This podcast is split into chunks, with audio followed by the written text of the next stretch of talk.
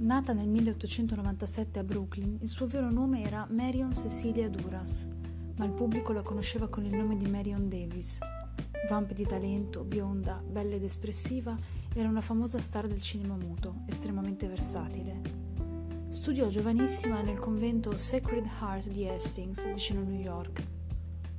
In seguito frequentò corsi di danza alla Theodore Kozlov Ballet School di Manhattan. Dopo aver scelto il proprio nome d'arte, debuttò a Broadway nel musical Nobody Home di Jerome Kern e due anni dopo si ritrovò a far parte della compagnia Ziegfeld Follies. Fu proprio qui che William Randolph Hearst la notò e la mise sotto proprio contratto, fondando per lei la Cosmopolitan Picture, che curava la produzione di tutti i suoi film attraverso immense risorse economiche. Pur essendo un'interprete meravigliosa della commedia comica, Marion venne malamente sfruttata in lussuose produzioni in costume e la sua immagine venne inevitabilmente rovinata dall'ambizione e dall'ammirazione smisurata di William Hearst, che l'amò teneramente e follemente fino ai suoi ultimi giorni. La sua capacità interpretativa fu così soffocata dalle continue ingerenze esterne dell'ultramiliardario, il quale si premurò di innalzarla in un alone di gloria fittizia.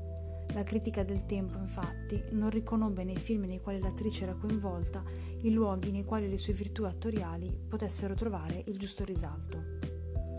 Negli anni 30 la Cosmopolitan Pictures venne assorbita dalla Goldwyn Company. Nonostante l'acquisizione, il valore potenziale del ramo Hearst rimane inalterato e la Davis, oltre alla Villa Santa Monica, alla residenza Beverly Hills e al castello San Simeon, ricevette un ingaggio di 10.000 dollari a settimana e Hearst si assicurò il guadagno sugli utili. Con l'avvento del sonoro, le sue prestazioni cominciarono a perdere peso, mentre il rapporto con Hearst divenne sempre più opprimente. La donna, infatti, era divisa tra l'amore per il magnate che l'aveva innalzata a grande diva del cinema e l'odio per l'uomo che l'aveva costretta in un ruolo che l'aveva ridotto ad una macchietta, distruggendone completamente la personalità. La donna si rifugiò così nell'alcolismo, in una solitudine pesante come il piombo, che non faceva che amplificare il suo stato psichico decisamente precario. L'ultimo film di valore nel quale la si vedrà recitare è Caino e Abele del 1936, dove si troverà, balbettante e incerta, al fianco di Clark Gable.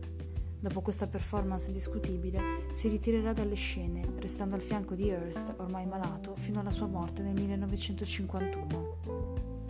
Il loro rapporto sarà lo spunto per il film di Orson Welles, Quarto Potere, dove il protagonista Kane, la cui figura appare decisamente ricalcata su quella di Hearst, deciderà di dedicare le proprie ricchezze alla realizzazione del sogno della moglie, Susan, ovvero quello di diventare una cantante d'opera. A differenza della Davis, però, il cui talento non è mai stato messo in discussione, il sogno di Susan si riduce ad un completo fallimento, poiché la donna non è in grado di irretire la platea con la sua voce, che non ha nulla di aggraziato. Alla morte di Hearst, la Davis si sposerà con l'attore Horace Brown. Morirà a 64 anni a causa di un tumore al seno.